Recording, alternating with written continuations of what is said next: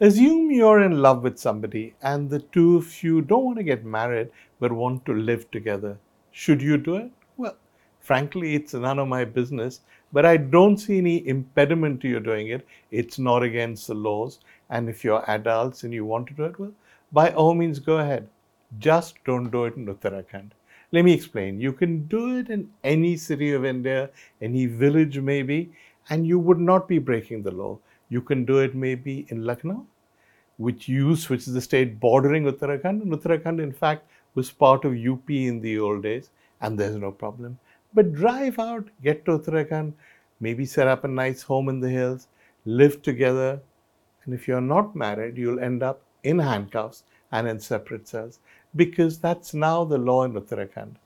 The Uttarakhand Assembly has just passed a new Uniform Civil Code, which makes many provisions. But one of them is that people living together are in violation of the law and can end up in jail for three months, six months, something like that. How can you avoid this fate? How can you love each other, live together and not end up in jail? Well, you have to go and register your relationship with the registrar. Various other things follow. They may then inform the parents, the two of you are living together. They may inform the police station. If you then, after having lived together, realize the two of you don't want to go ahead with it and you want to break up, you can't just break up. You've got to go back to the authorities. You've got to tell them, hey guys, it's not work, we're breaking out. And some babu will give you the permission to do that. It's even worse. Assume you're from Uttarakhand and you live in Chennai. Then you can live with somebody, right?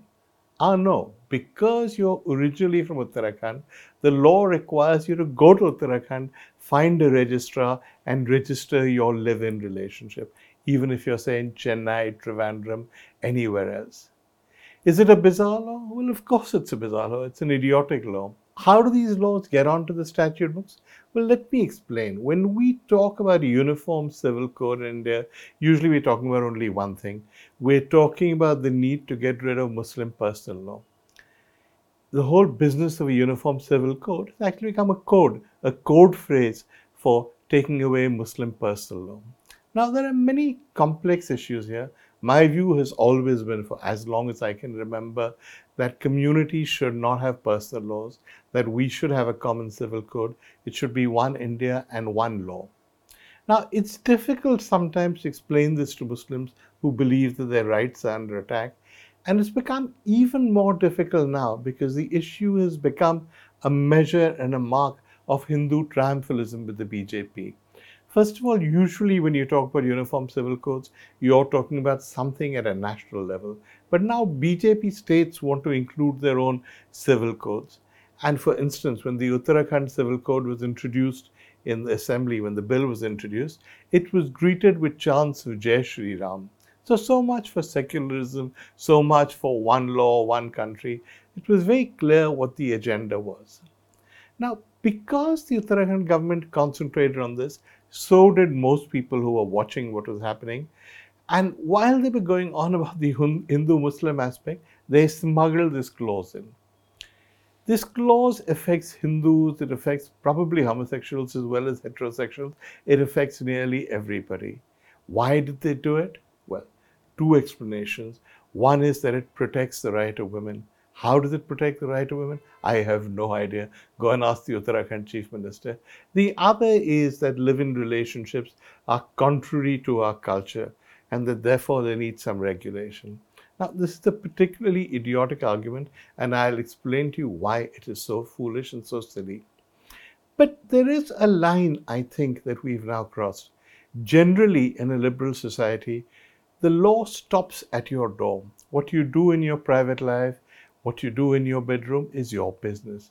It's really not the government's business at all. That's why you live in a liberal democracy. This causes problems. There are countries where the laws were written centuries ago, and the laws are not particularly liberal. Let's take Britain for an example. British laws date back to the eighteen hundreds, the seventeen hundreds, and often they're in direct violation of each other's principles. For instance, you've heard the saying, an Englishman's home is his castle. At the same time the Brits were saying this, they were also passing laws and keeping on the statute books, laws that made all kinds of private behavior illegal.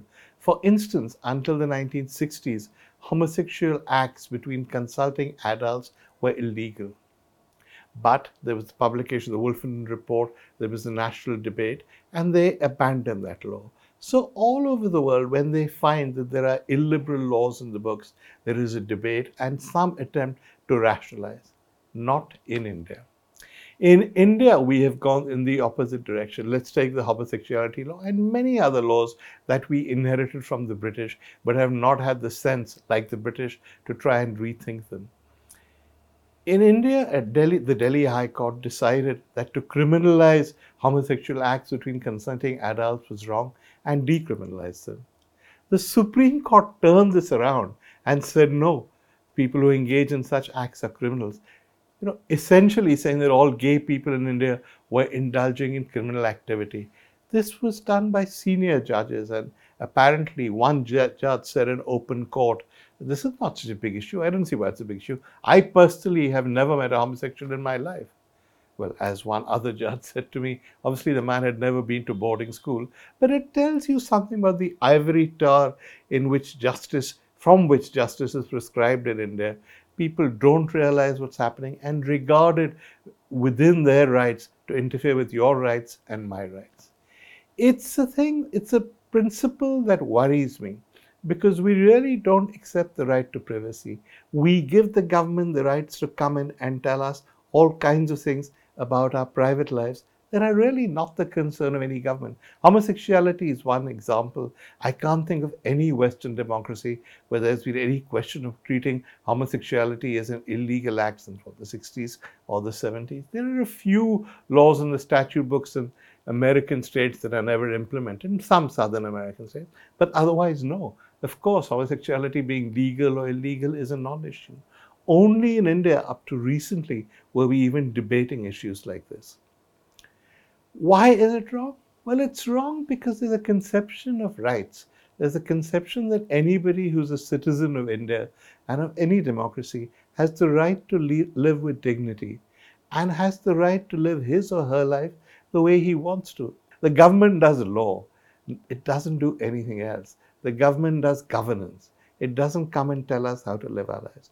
But no, that's a principle we've just lost sight of in India, and that worries me.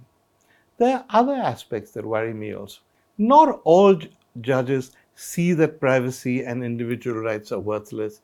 There's a case from the Delhi High Court about fifteen years ago. It indicates how the laws in the police force in India work. A young couple got married. They had a religious wedding. They went, wanted to register their wedding. They went to the courthouse to get some papers to register their weddings. While they were waiting for the paperwork, they apparently kissed. Two constables saw them kissing and promptly charged them with obscenity and behavior punishable with months in jail. They challenged this, of course. It went to the Delhi High Court, and Justice Murli Dhar said this was absurd, upbraided the police, and threw the case out. But that's rare, and it's an indication of how the police in India already, without the encouragement of the Uttarakhand go- government or anyone's, behave. They do what they want. They bully people, and they use these laws, laws that control our private lives, to extort money, to get themselves rich.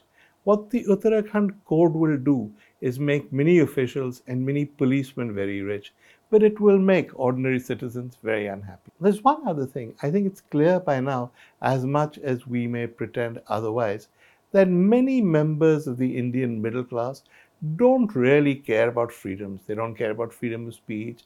They don't care about a free press. They don't really care about the opposition. This is not a new phenomenon. We rewrite history.